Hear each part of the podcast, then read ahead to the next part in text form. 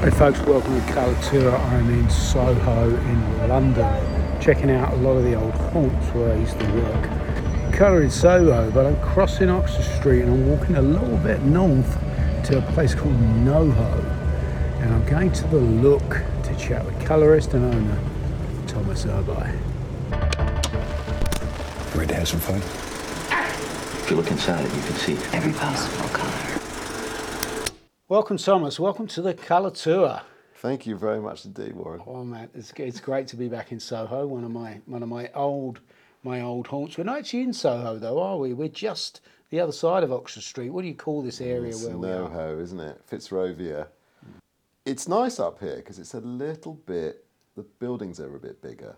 The challenge of Soho is that it's lovely, but they're all townhouses. So as soon as you step over Oxford Street, uh, you end up here on Margaret Street into the sort of slightly calmer and 1930s buildings with larger floor plans. So it's a nice area. I like it.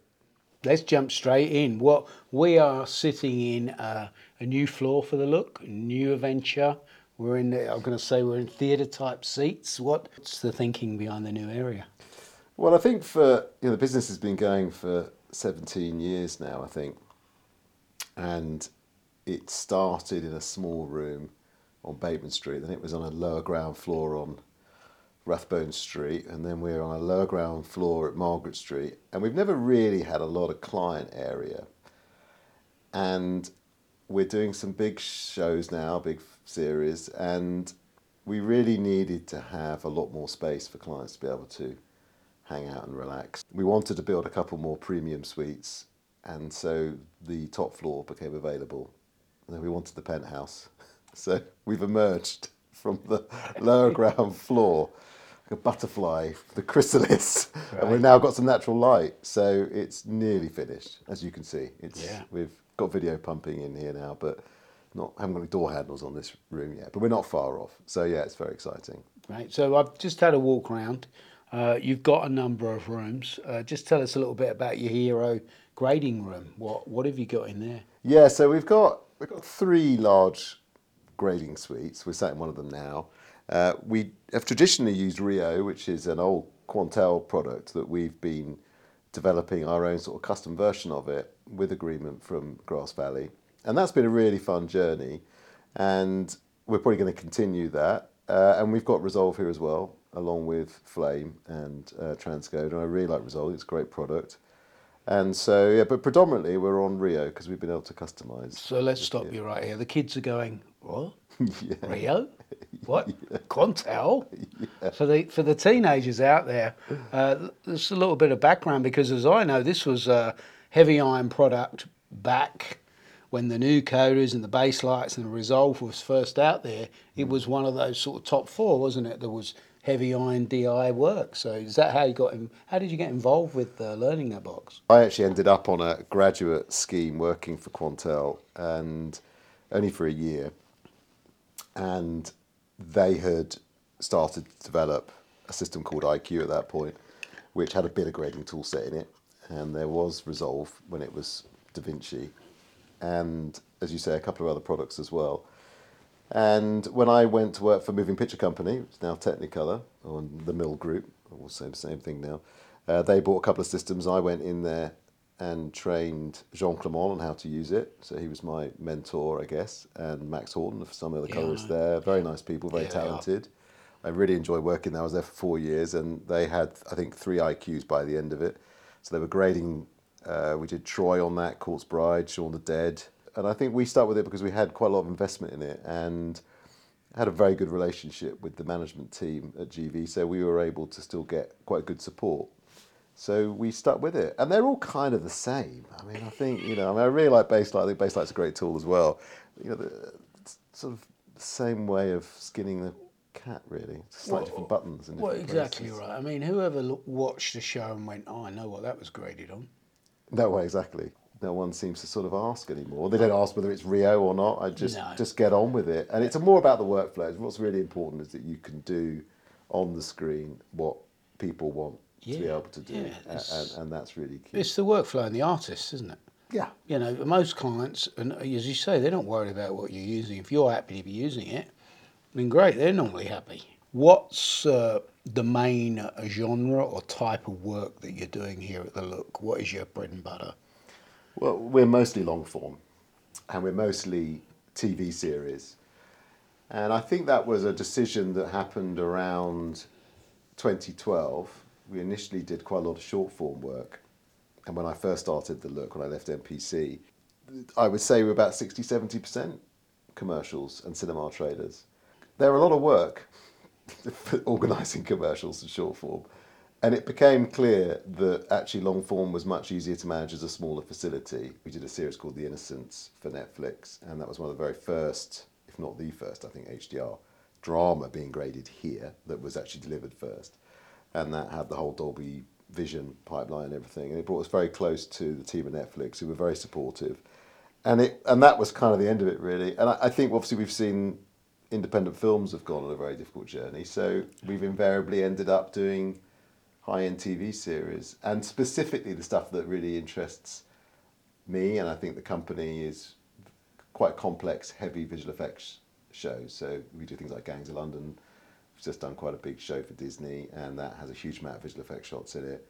Uh, even Sex Education, which you would think is not a big VFX show, does have quite a lot of VFX in it. And I love sex education. Is there another one? This there could be a scoop. one. This could There be a is- scoop, folks. No, it's that's known. I'm not giving anything away. Oh, there is another one. there There is, is another another one coming. And I believe that it's announced it's the final series as well. So Oh, I think that is It's out a good fun show. Yeah, it's good fun. Very good fun show. Been a great journey.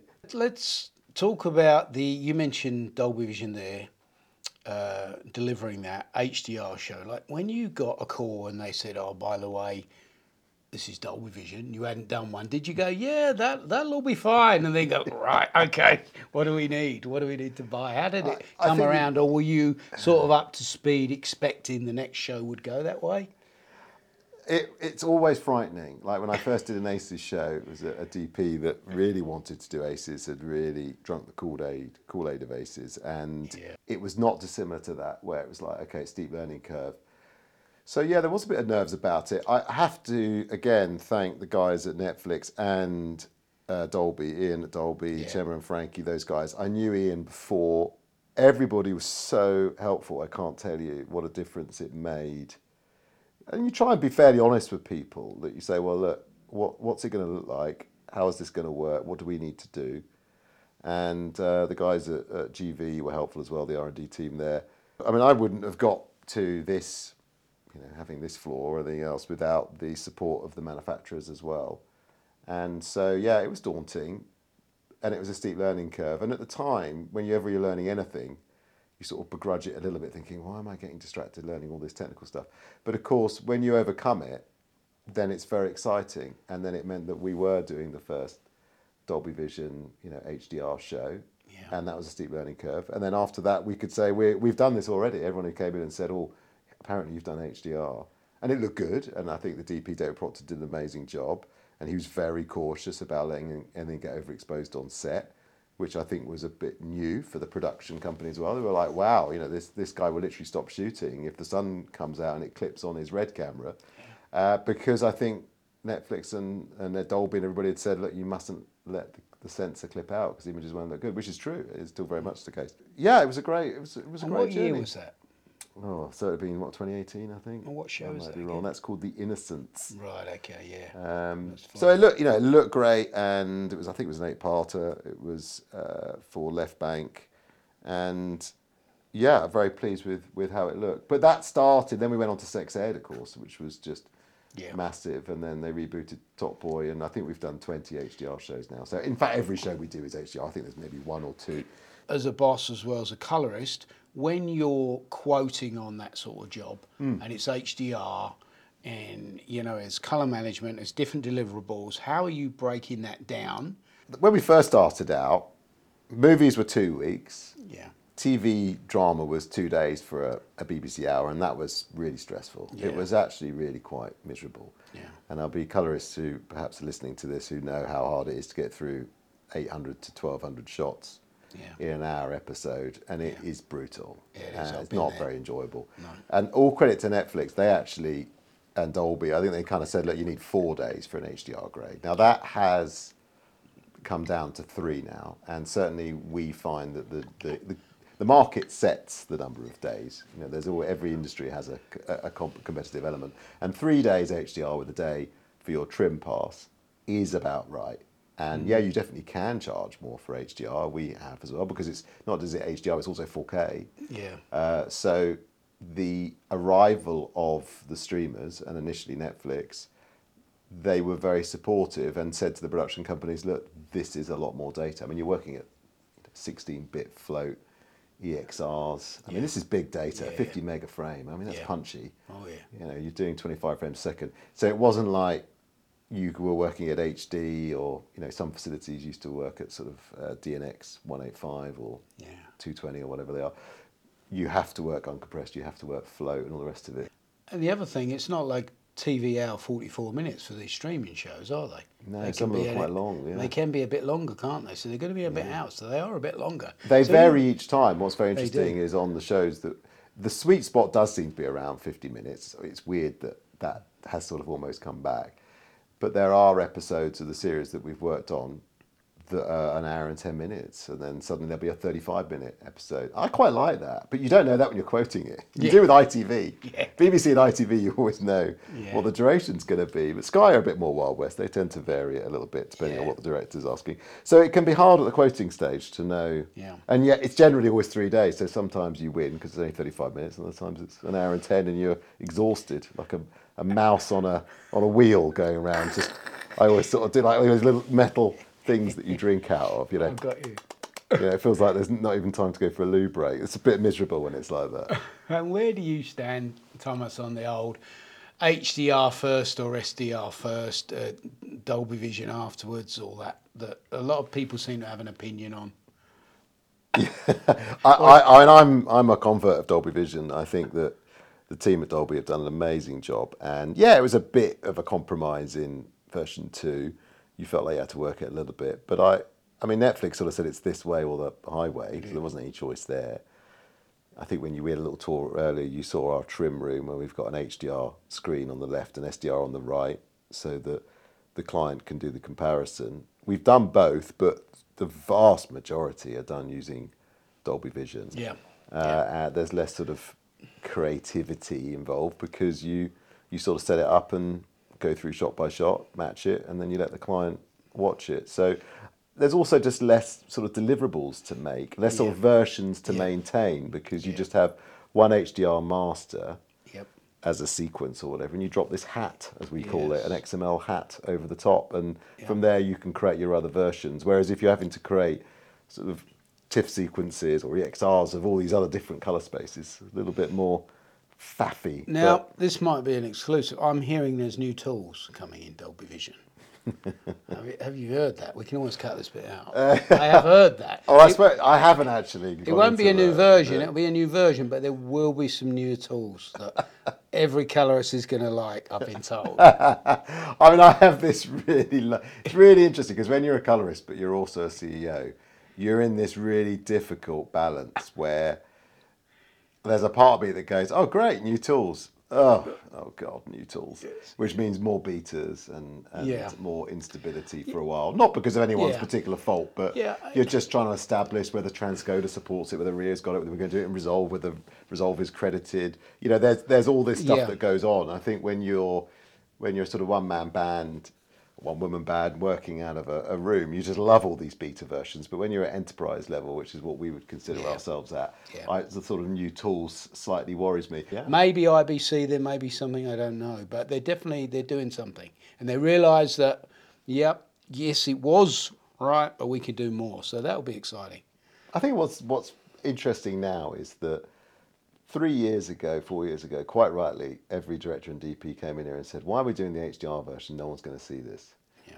But of course, that's not the case now. You can't. Well, you probably can buy a TV that isn't HDR, but I would think that it's unlikely that if you pop into John Lewis or Curry's or uh, Best Buy, that you're going to buy a TV that's not HDR. Now, I don't know what flavour of HDR that might be, but to say that no one's seeing it like that anymore when I, I mean, obviously Netflix is a, it, it, unfortunately you have to pay extra for it, which I think is a bit of a shame. But on the other platforms you don't, iPlayer you don't, uh, and so I think it's probably unfair to say that it's an also ran now the HDR. I think actually the the primary delivery is the HDR, for people, and every six months, twelve months that goes on, that that tilts even further, and you're I- holding your phone, grasping, going, "Well, of course, that's uh, no one should be looking at." For those of you not phone, watching the live YouTube stream, I'm waving around my phone. well, there you are, and, and that's so. I think I think now it's there's a big change in.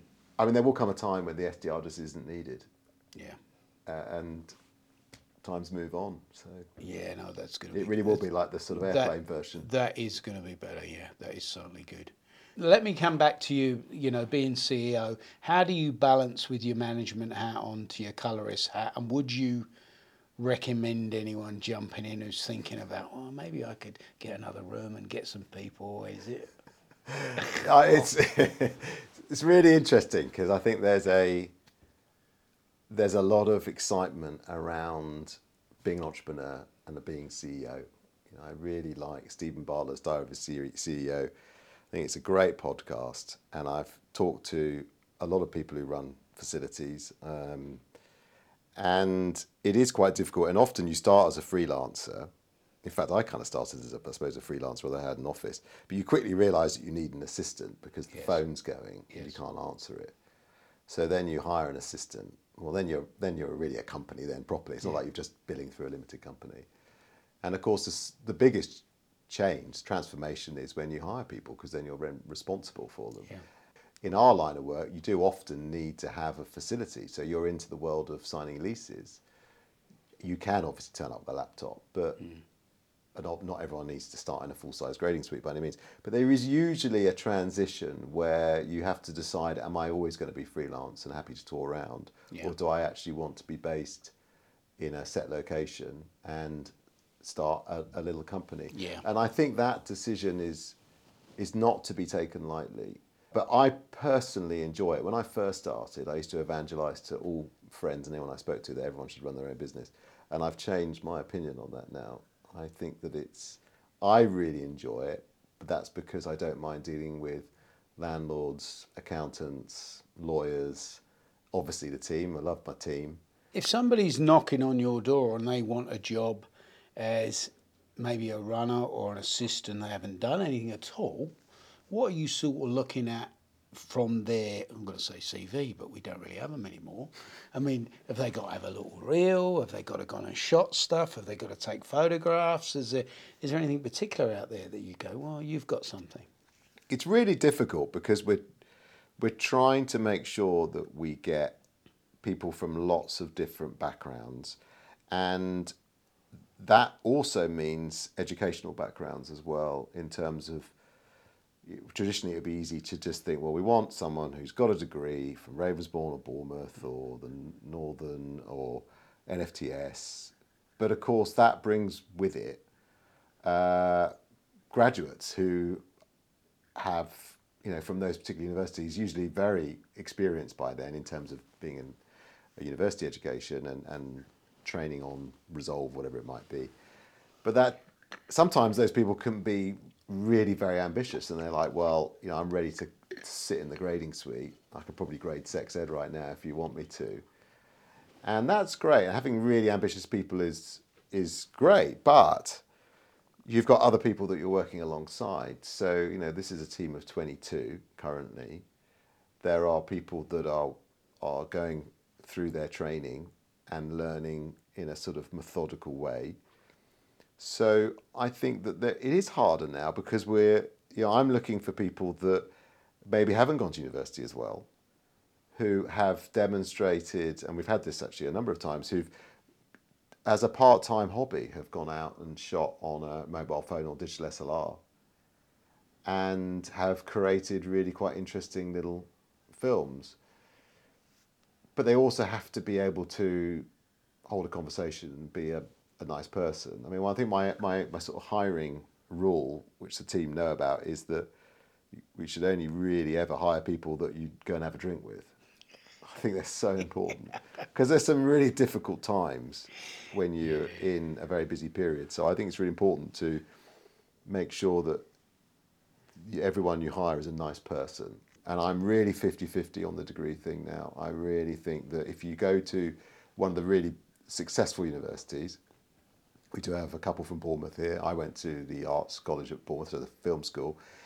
We have people from Ravensbourne and lots of other universities, but some of the ones that have been to university where maybe it's not got a, such great recognition as a, as a good film or TV course have come out and said, I'm not sure I really learnt enough. A lot of the universities set people up to be videographers Yeah.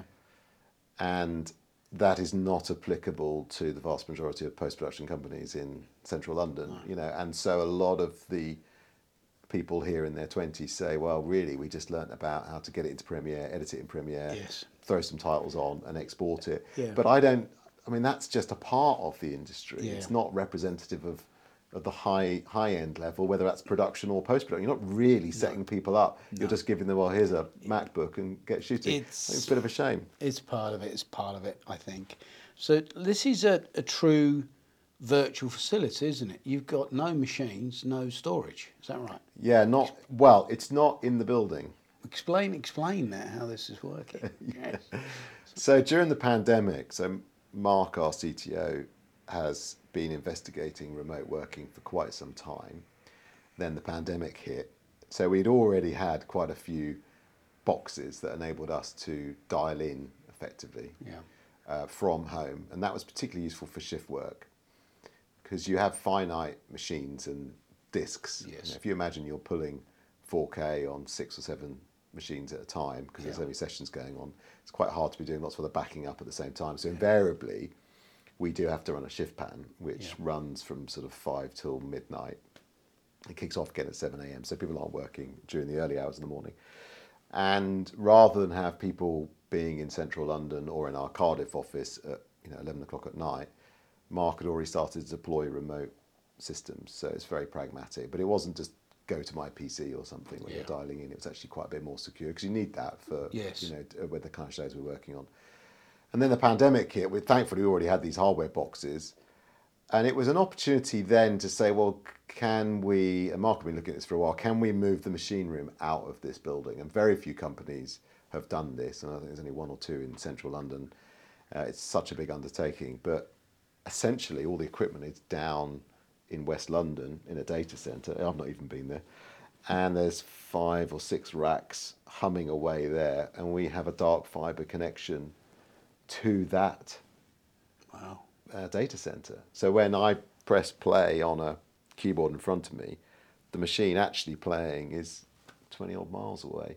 And there's no latency because you're not going over the internet, you're going over a dark fiber connection. So it's like having a fiber cable that you've run personally from this office here in W1 down to Heathrow. And of course, then it means that from a security perspective, fire, theft, flood, you know, we're in a huge data center where you need lots of ID to get in. Yeah. And uh, some of those worries perhaps around theft. I mean, obviously, you couldn't stop a terrorist bomb going off, but No.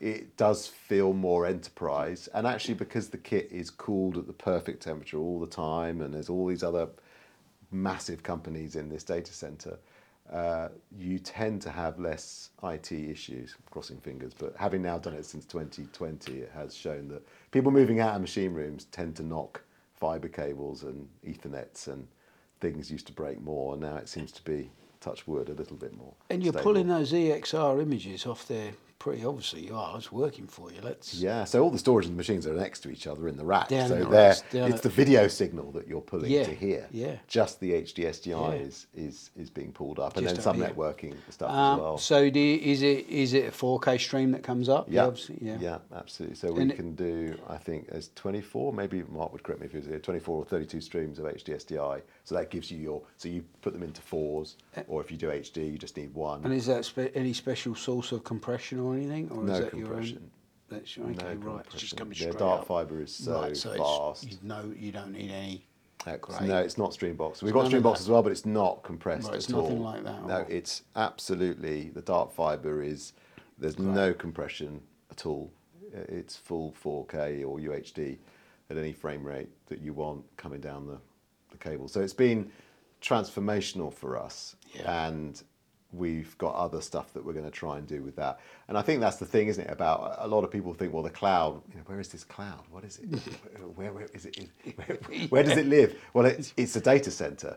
So I guess in our own way, it's kind of like our cloud, but Yeah. it confuses people. I think. I think sort of people just assume that there's a sort of Well, what is this cloud thing? I would say the the powers that be, like Netflix and Amazon and those sort of places, would love that sort of security and knowing where everything is and locked down with, because that's a huge thing for them, isn't it? Yeah, it's reassuring to have it there. It's a bit weird, but it's not great seeing all these racks of kit in a building as well in W1 where there was always slight sort of not sleepless nights, but we used to get sent a lot of tapes and uh, there was no dupes made years ago, so people would shoot on tape and the BBC couldn't afford to make duplicates. So you always thought, God, if there was a flood or a fire, then this whole series that's been shot for millions of pounds would be the tapes would be floating around at the look on the lower ground floor. So your insurance is always more if you've got a lower ground floor.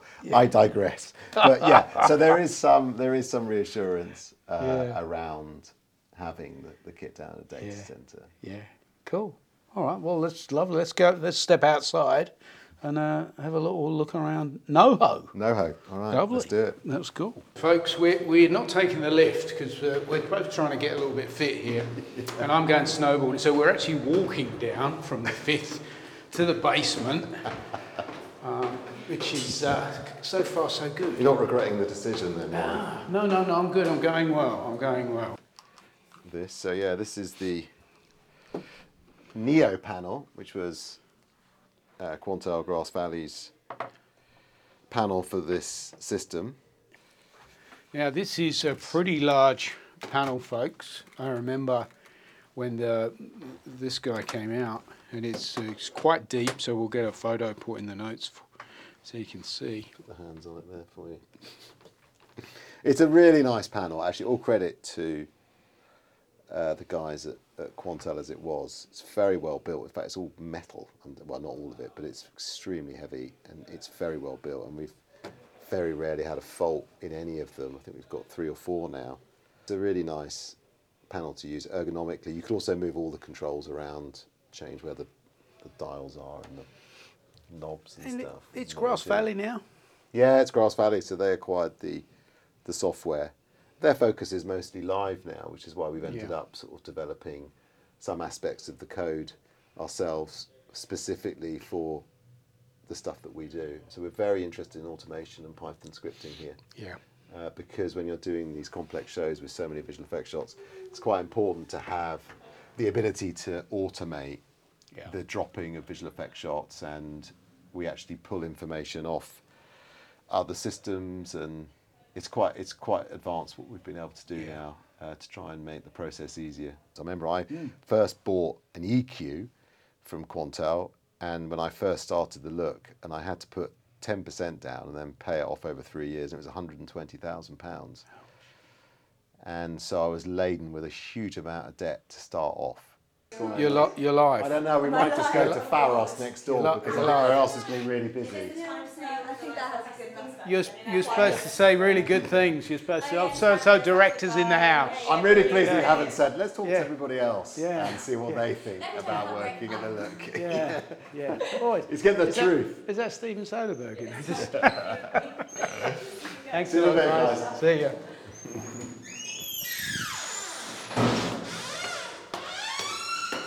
Yeah, so Grace is uh, a colourist with me, who's been with the company now for, it must be six or seven years. Great. And uh, she came in from Bournemouth. Yeah. And uh, you know, it does take it does take four or five years really to.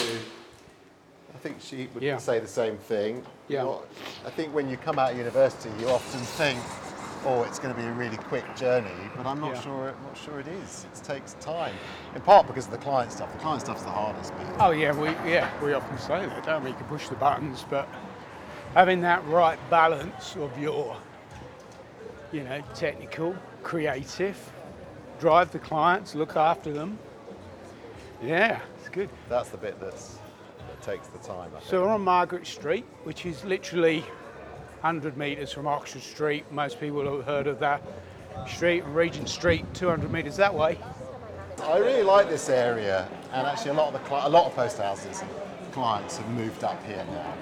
So there's been a bit of a change in me people moving away from Soho.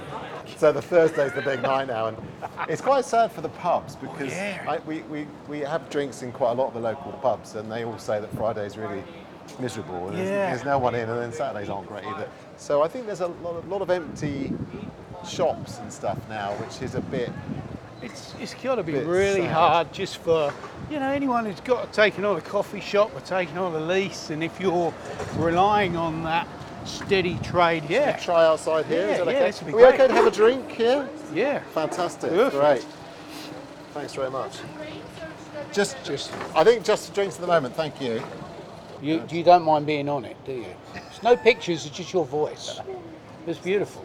Uh, is it? Oh, Yes, it is. Yes, and, Straight in with the Porn Star Martini for you, Warren. Is Yeah. going to be your Of course, how did you drink of guess? choice or the spicy guess? marg? Yes, I'll probably just have a gin and tonic. What's your relationship with the other CEOs in the? Do you have any sort of get-togethers, or is it a rivalry, or how do you find that? No, I, I really, I mean, I know Toby Tomkins, Yes. uh, who obviously ran Cheat, He did. and I really like Toby and Tom Borkle and some of those guys. There aren't many independent post houses. Tom is is he Dirty Looks? Dirty Looks, yeah. Right. Yes. And Okay. so yeah, he's ever such a nice guy, and again focused on uh, predominantly independent features, whereas Toby was focused on commercials and has moved into uh, what was doing you know long form, and uh, I guess those companies are kind of similar to us. Uh, but we have a good relationship with, uh, so we know Michael and I also know Asa from Yes. uh, Warner Brothers De Lane Lea. They're very Yep. nice people, and we've actually referred each other jobs before. Uh, so there is a there is a sort of sense of Good. relationships and camaraderie. Not sometimes with the very large facilities, but because they're kind of quite corporate and sort of driven really by the US. But during the pandemic was interesting. So I, I was a member of UK Screen, and Neil Hatton's done a lot there. Uh, uh, gin and tonic. What, what particular variety? I'm going to go for a Tanqueray, Yes. please. We'll have two of those. Large ones. Yeah. Two of those. Do you want 25 or 50? I'll go for a double Yeah, let's do the double. because yes. it's a Thursday. We're celebrating. We're celebrating. We're, we're live on the radio. Go for the champagne. Yeah, go for Oh. the champagne. Yeah, steady. Thank you. Steady. This is not not Colour Tour budgets.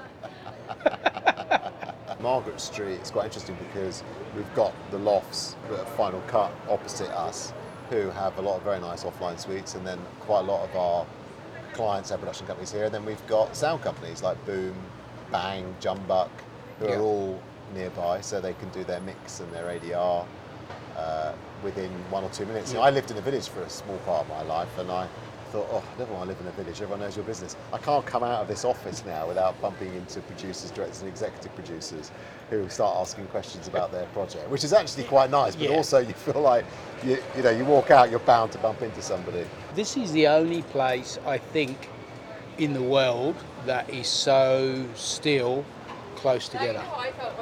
Everywhere else, you know, New York is pretty spread out. Los Angeles totally spread out. Of course. We used to have in Sydney. We used to have a bit of that vibe, but that's all gone. Hi to me.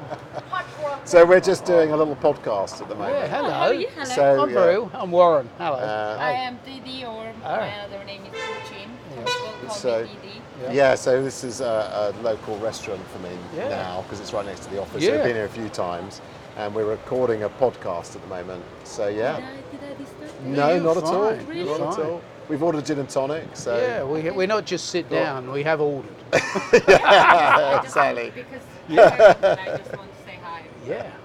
Yeah, so it's a nice it's a nice environment being here, and I think it's very exciting for people. You know, I moved to London. I'm not from London originally, Yeah. and that was quite daunting for me at the time. And I would say probably two thirds of our team are not from London. They've moved to the city. You mentioned you got a, a Welsh office. Is that right? Yeah. So how did that come about?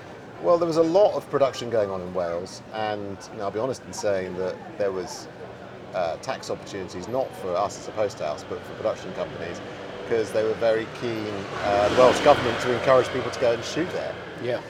And so we initially took on the. A lot of people pop up offices. They don't really do anything with them. But Yes. we, we were very clear, and actually, a lot of the Welsh filmmaking community were a bit cheesed off that. you know, London companies would just rent an office and they're not doing anything with it. So we hired one person in there. We've now got four people in there, and so because everything's in a data center, we are actually conforming and onlining and doing deliverables. We can do a little bit of grading in there as well. So we've got a project coming up. In fact, Sex Ed was a Welsh production. It's shot there. Gangs of London. The first series was shot in and around Wales as well. The Welsh director, um, Welsh-based DP. They're conforming and prepping projects for you as well. Yeah, so it's exactly the same setup as London. Exactly, exactly the same. So they could be anywhere. Yeah. Yeah, and that means that you could pop up anywhere in the world. Obviously, if you start going outside the UK, you might get latency, but Yes. they're not on dark fiber, but they're on a very fast connection. Right, yes. But they're still dialed into the data center. so okay. the experience is very, very similar to being here in W1. Um, but they've got an office environment, so it's not like it's a whole bunch of people just working from from home. Uh, and it's in the same building as Bang, who are one of the sound companies there. So there's an advantage there to clients. So it's been a good, uh, I think it's been good for us. And it's, it's great to be able to build that team down there. We're hoping to hire more people in the near future as well. So yeah, it's good. It's good if you like rugby. Yeah. I want to step back a little bit. Who makes the decision whether you are going colour managed, ACES, you know, Blackmagic have got their own uh, DaVinci colour management, uh, Filmlight have got theirs, I don't know if Quantel have theirs. Who sort of makes that decision? Does that come with chats with the DP production company yourselves? Or do they tell you this is how it's going to be? Or how do you... Yeah, it's, it's really interesting because, like a lot of decision making in this particular industry, it's usually done by committee. So there's a, a, little bit of sort of feeling it out. Look, if you've worked with a, a, a production company and DP, it's not, you know, directors aren't really interested in colour science and post supervisors aren't really that bothered either. So it's usually uh, uh, the people who are interested in the discussion are the streamer, the broadcaster. Yeah. The public broadcasters like the BBC, ITV, they don't really, they're not really that bothered. But you know, Netflix are generally quite interested, and Disney and, and Yeah. Amazon and those guys. And then it's usually if the DP has a preference as well.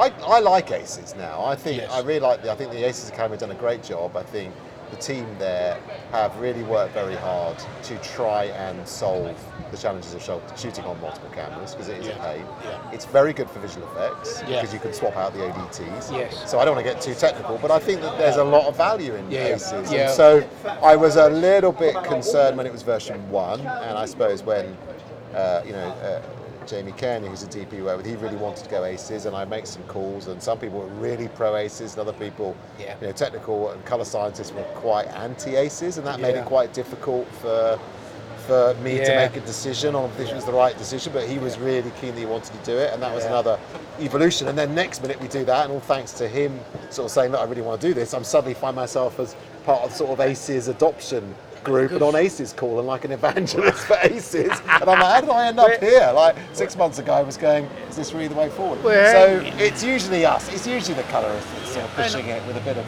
streamer and, And obviously the. VFX, a VFX heavy show, they've Yeah. got to be on board, haven't they? You know, Yeah, they, I mean, they really like it because are. the reality, I think we've got one series at the moment that's going to be on, it's always a motorbike, and there's going to be 17 different cameras on it and counting. Because, of course, the moment you get into DJIs and all these Yeah, yeah, yeah.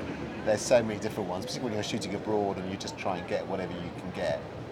That is. Uh, that means you just get all sorts of things. And of course, a lot of these cameras don't have IDTs, so No. without getting too technical, then, Yeah, you know, you yeah. can't always easily get them into an ACES colour space. No. But for archival and stuff, Yeah. it's fine, and I don't think it makes much difference. Some show, if it's a simple drama, we tend to just go in the, the log format that the camera shoots in, S Yeah. log or Yeah. log C4 or 3. Um, but if, if it's a complex VFX show, we find that the ACES is, going ACES is quite pragmatic Yeah. actually. And we got news on ACES 2.0. well, I don't know, I sort of get the newsletter, and then so I guess it will happen sooner or later. I thought you were going to give us a scoop as you're an evangelist. no, no, I don't. I don't get too close to the colour science of it and It when sa- they're going to release it. Oh, it sounds, you know, it sounds good things, and they've talked to enough people about it, and it's. I'm glad that it's certainly got the traction that it's got because it does. It does make a lot of sense. You know, once you can get your your DP on board, and obviously some embrace it a lot more, don't they? The tech of digital cameras, especially the guys and girls that moved out of film, uh, where obviously it was a you know, sort of a lot simpler. Um, they're the same with HDR as well. You know, you, Well, HDR monitoring on set is starting to come in now. I Yeah. think it's been talked about for a while, but we have a production that is shooting uh, with HDR monitoring, and, and that was where I definitely felt like, okay, going in ACES workflow here and having it ACEScct and being able to apply different ODTs on different monitors, because of course there's one, really one or two HDR monitors on set, the rest of it is Yeah, yeah. so there's quite a lot of advantage to it in that. So I think it will probably become a, a de facto. But equally, as I understand it, this may have changed recently. You know, the ARRI 35 came out without an ACES IDT. Uh, I could be wrong. I'm not, not up to speed on it right, but that certainly the calls we were having when these when it first came out, people were shooting on it was we're going to have to go log C4 because we haven't found a, an ACES solution. So yeah, that I'm sure that's probably changed already. But right now we've, we've committed to the, the first ARRI 35 jobs to be just log C4, and we'll manage into that colour space. Great. So this is an important question. Uh, what day of the year does the sun come out? I mean, we're now in July, folks. It's nearly August, and it's, it's pretty good. It's not actually raining, but it's a bit grey. Yeah, it is It's- grey. It's I, of course, it doesn't.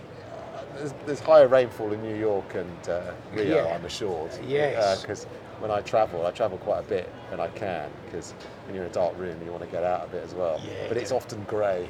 you do. Uh, This is, only but thing. this don't you? This this city like transforms like oh Brit, just Britain like no other when it's sunny, isn't it?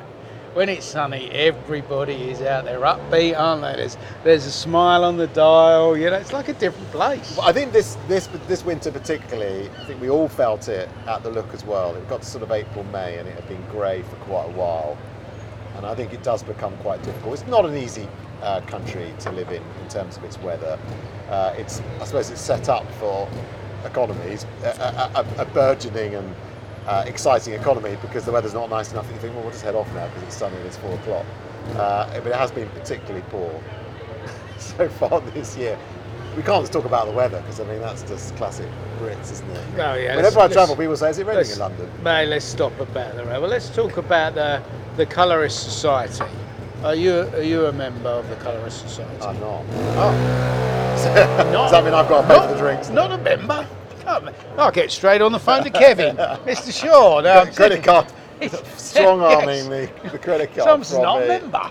But, uh, I think uh, I think they're doing a, a good job on more awareness and signing people up, and uh, they've got this Hollywood chapter, Mm-hmm. which is uh, getting a few more colourists on board with it. We've got one down in Australia and New Zealand. We've got about 25 colourists in that, which is pretty good. And we try and do little meetups and got a little Discord group for chatting about stuff. So I think it just makes everything easier. Uh, they've got a big push on as well now for trying to get more credits and just more awareness for, for colourists. Hang on, there's a guy in the middle of the street. He's uh, he, he thinks oh the car's trying to go around him, but he's just standing there. Yeah, unfortunately, there's a guy who looks a little bit Yeah, well, he's- pissed. yeah, he could well be. That's, Soho and NoHo for It you, is. isn't it? Oh, well. This is Thursday, the new Friday. Yeah, I think I think that's it. He seems to be moving on now. So you're sitting there looking at your HDR monitor and it looks beautiful, and somebody says, "Oh well, okay. So what's it going to look like at home, or what's it going to look like on my iPad?" Perfect. What is it? Is it- Move on. Good answer. It's going to look I. I well, like look, it's that. got much better than it was. Yeah. And the iPad, you know, we use as the remote tool. We use Moxion, which is a, like a sort of Yeah. Vimeo on steroids. Yeah, Uh, it's. It's Autodesk now, but Yeah. a great, great product. You can upload your HDR ProRes LT on there and And your would you- and it looks you- really good. Would you often do that just as a sort of a double check type? Well, thing? yeah, we, we do it, and a lot of people have to do stuff remotely. You know, when it's very busy, Yeah. you've got directors and DPs Yeah. who are often mixing somewhere else, or they're shooting, or the DP will Yeah. be shooting somewhere else. Producer may not be able. They're on holiday for two weeks. They'll take an iPad with them. Very common that people will give notes on Moxion and It's secure as well. Whereas Yeah. Vimeo, you know, is probably not enterprise Yeah. level. No discredit to the Vimeo guys, but you can, you know, give notes and stuff. So yeah, absolutely, and it's much better than it was. Oh, they are good, aren't they? As well, Really iPads? good iPads, the new MacBooks. Yeah. Uh, we, you know, we could even supply an LG, you know, the G3. Yeah. We've got some of those. They're really fantastic. And Yeah. all the LGs recently in the last few years have been Yeah. transformational. Yes, they can't do the nits of an X300, blah blah blah, No. but they're pretty good. I mean, Yeah. God, what a change Oh, from yeah. where we were for five, ten years ago. So oh. I think now, and all credit to Netflix and Dolby, they worked on filmmaker mode. You know, when you watch something on Netflix, it, your TV goes poof, Dolby Vision. and people are seeing it as the filmmaker intended. And I've ran. I, re- I remember when we do sometimes get people going, it's not going to like this when you get home. Exec, I think execs sometimes a little bit mired in the past, going, why are we spending all this money? It's never going to like this. I've run Sex Ed playing out of the, the, the Rio or Resolve, oh, press play on the X300, and then gone onto my Netflix account on the TV in the grading suite, press play and go, look at that! So we've come to the very important part of the podcast, and it's your your highs and lows of your grading career. One thing that I remember, one thing that particularly happened was that we were doing a series quite early on the look, and it had been lit quite dark, very beautifully, but quite dark. And the production company and producer wanted it much brighter than the DP had lit it really. And, Yeah. and, and I'd attended with the DP, I knew the DP, and we had, you know, graded it. I thought very beautifully, but they were a bit like this. This is all far too dark. And rather than saying, look, can you grade it up because it was difficult because I had a relationship with the DP, I was a bit like, well, DP's happy, you know, in a very difficult position. They actually pulled the job and didn't tell, tell us, and they actually went to a different colourist. Oh, really? And that was really heartbreaking. And in fact, they never. Oh, I was trying to get through a green light here. Fine, fine. They, they didn't actually tell us. Because we kept saying, when are we doing the rest of the grades? They said, oh, it's on hiatus, on hiatus. And then we saw trailers for it on the BBC. That's a shame. And that was really heartbreaking. And actually, that really, that really upset me and quite a few of the team at the look at the time, because I suppose it's a bit like that British thing. Rather than just people saying, look, we're going to take this route. Uh, Yeah. They did pay for some of the, the, Yeah. the work. Yeah. They didn't pay the full contract. But that was pretty. That was pretty heartbreaking. Mm. Yeah. And I think running a business generally, there's been some highs and lows on on that. There's been times when we've I've thought, why on earth am I doing this? You know, when I was hardly taking a salary at all, I thought I could be back at MPC or working at another facility earning a lot more money. And sometimes you think, God, you're working all these hours, doing all this stress, and the machine's breaking. And Someone's ringing, you go, can't come in today, I don't feel so good. Yeah. And you go, no, come on, where are you? so there's been some moments where I thought, why on earth, you know, and dealing with landlords, we had a very difficult decision on a particular office we had. Uh, but I think the grading experiences have generally been really, really positive. And I would say to people that sometimes the most difficult grading sessions are the ones when the clients are most likely to come back. Because weirdly, the people that are the most, one thing I've realized is the people who are most punchy and sometimes the most difficult to win over are the ones that are the most loyal. Uh, and sometimes I come out of uh, doing a project and I think, oh, we've got on really well. What a lovely director, what a lovely DP. And I never work with them again. And it's because they just are very easygoing and Yeah. they'll go anywhere. Yeah, yeah. And they'll, if the production company say, oh, we've got a deal they at, go- you know, they go, X "Yeah." place, they go, yeah, easy breezy. But the ones who are, you think, God, this, this person's really hard work. Yeah, yeah. They're really making me work for this. Great. What a tough session. And at Yeah. the time, you're like exhausted. You get home and you sit on the sofa, and I sort of, my partner goes to me, um, "You're right." I was like, "I'm just I- what an intense grade." But they're the people who go, "I'm only having Thomas grade my show." I think when you are starting out, you're really averse to conflict. You know, and oh, I Oh, actually now, as I've got a little bit older, Yeah. I, I wouldn't say enjoy conflict, but I come to conflict management, as you might call it, or difficult conversations quite. I find it quite interesting. And actually, as a, as a colorist, you are often. This is the final stage before delivery. Like we are the ones that upload to, to Netflix, and Yeah. sometimes the client is watching it on the screen, Yeah. and they see things for the first time, or they have a bit of a meltdown about have we have we done the right decision here, and everybody's in the room, and everybody wants an opinion, and so a lot of it is yeah, it's about how fast you could do it, but also make take everybody in the room on the journey with you. You've got to feel like when someone goes, "Is this scene a bit dark?" If you shut that down, they are gonna. You'll think, or the DP will be like, "Let's shut it down. Let's shut it down." And, and I was like, "Okay, careful," and they'll go, "It's fine." I guarantee that that next day or day after, an email's going to come through because that person hasn't been held and heard. And that is Yeah. the thing that you learn as you get a little bit older. It's like you just say, look, we're just going to do. It's a great note. We're just going to slightly tweak that up. So anyone who's working with clients remotely or in person. Don't shut people down. Give them the go on the journey with them. Let them Yeah. have their moment. You could even, you know, there, there's this sort of slightly famous thing where, oh, I bet the colourist didn't even move the dials. I th- I've never done that. I think that's really unfair. And I think that, and, and DPs will go, but he didn't change anything. I go, no, I did change it. I can show you before and after. Because I think it's a real disservice to say to somebody that you know better than they do. So always give people the course, opportunity to be that- heard and and, and how- try and address their note because they'll go away happy. That's how they learn.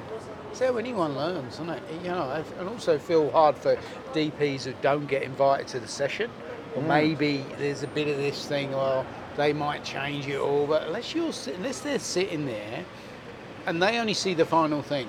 They need to know the process that got from what they shot to what you did and how you got Yeah. there and where you pushed it and where it was slightly out and where you twisted that colour temper just a little bit. So they learn. Yeah, You I- the I relationship with the uh, director and the cinematographer is really important in that a lot of roles are colorists. People won't be thinking that this is the case in psychotherapy because we touched on it when we were walking down the stairs. I don't know if it'll be in the podcast, but within about two or three hours, you've got beyond how the shoot was and they're moaning Yeah. about how difficult it was. Yeah. You started talking about their personal lives Hmm. and the challenges they have in their career and why they don't like their agent. One of my best friends is an agent, so I always stick up for agents. But you really get into the weeds and you really build. I think what's nice about being a colorist is, yeah, you're sitting in front of a screen for eight hours a day. Uh, but you really build great relationships with people and friendships with people because you get to know a lot about them. Because I'm not often running it with audio, so you're chit chatting. Yeah, And I think, always. uh, Yeah. you know, I don't necessarily socialise a lot with my clients. Yeah. They don't want to socialise with me, I'm sure. But we have a good laugh. Yeah, And I think that's what makes the, the job uh, interesting as well. You want to be sitting there for eight hours and in a way, you know, having a good time, don't you? It's all part of it. Definitely. And their ability to be involved in the process, see, and sometimes they have a little bit of an existential crisis. You know, some DPs will get very upset when they see maybe they were short on time, it's usually what it is, and they beat themselves up a little bit. So you're kind of sort of bigging them up, going, it's all right, it's all right. Yeah. You know, like I'm just tapping you on the arm, going, it's all Yeah. right, it's all right. And they have a little moment because, of course, Yeah. in my in, in my situation, I'm employed, and the, and the, nearly everyone on the look is well, everyone on the, currently in the look is full time, so they're kind of safe in their jobs. Well, these people are freelance, and anyone who's listening is freelance. It's like you feel like that famous phrase, "You're only as good as your last job," which is really unfair, and I think that that's again another sort of a bit of a, a- an unfair. Yeah. Uh, phrase because you are going to have jobs that don't go so well, and Right. that's really bad to say that that's your last job. But DPs, directors, you know, not every single job they do is going to be a hit, and some of them are not. It's not going to go that great, and you have to sort of counsel people through that a little Yeah. bit and not think, oh, don't. This is the end of my career. I did a series called Fleabag many years ago, which had a really big impact on Yeah. a lot of people. Yeah, and Top Boy show. was another one. You Yeah, know, Top good, Boy is a show that quite a few of the team work at the Look either did as a, a- an A-level uh, essay or a dissertation. Uh, it was really transformational, and that. And when people say, "Oh my God, I love Fleabag," or "Oh, Sex Ed, when's the next series coming out? I love it." yeah. And for us, it's a day job, so you are a little bit like, "Oh, yeah, you know, it's a, it's a, you know, it's a tough series. You don't know what goes into it." Fleabag was quite straightforward, but the other shows, you know, Sex Ed is a, it's a difficult show, and uh, you know, Yeah. it's got to look sunny when, as you pointed out, Yeah. whether it's not always that great in the Yeah, yeah. UK. And but it's an incredible show that I think around the 190 odd countries. I don't know Netflix Time four or whatever it is, but they're in a lot of countries. It's translated in all these different languages, and it's a great show that for a lot of people means a lot. It, it has some challenging subjects, just like Top Boy does, Yeah. and Fleabag in its own way did that. And to be part of that. I think sometimes you've got to stand back and celebrate the successes, and, and that's really important, and not just get caught in the weeds No. of uh, you know the, the grade itself. So uh, and the fact that people are seeing that vision as intended by all of us now, uh, even in SDR, like even in SDR on these screens now, it's not. Yeah, HDR's nice. Obviously the, the skies look better, but it, it's it's as we intended, and that's really fantastic. And the grade is all part of that. I did a series called Landscapers for Sky and HBO, and uh, Erik won the BSC. I got an RTS award for picture enhancement, Nice. and I was really proud of the series. I, you know, I put ev- I, mean, I put everything into the series, but that I really, really put a lot into. And it, the colour was a really, oh, the colour, just like the score, was a really big part of Yeah. of it. And along with the amazing cinematography, the editing, the direction, it's incredible performances. But you know that was really something special for, for me and the team. We really you know really cared about that show, and the colour of it uh, I think had a has a, had a big impact on it. So it was a really proud moment. So there are there are great moments of a career. Thomas, I'm going to wind this up. It's been a fantastic chat. Thank you, Warren. It's very kind of you been, It's me. been great to be back in London, and uh, all the best with the, the, your new room. It's going to be Thank you so and, uh, much, yeah. Thanks for joining. Pleasure. All right, Thank you for listening. Lovely. Thank much. you. I hope you enjoyed the show. Please check out the iColorist website. There's loads of stuff on there apart from classes that are coming up. There's some really great resources. Remember, there's almost 12 years now worth of videos, stories, blogs, backstories. So there's some really useful stuff. Go there, and if there's not a class there that you want, please reach out to us and we will always try and customize something for you. Take care, folks, and I'll see you on the next one.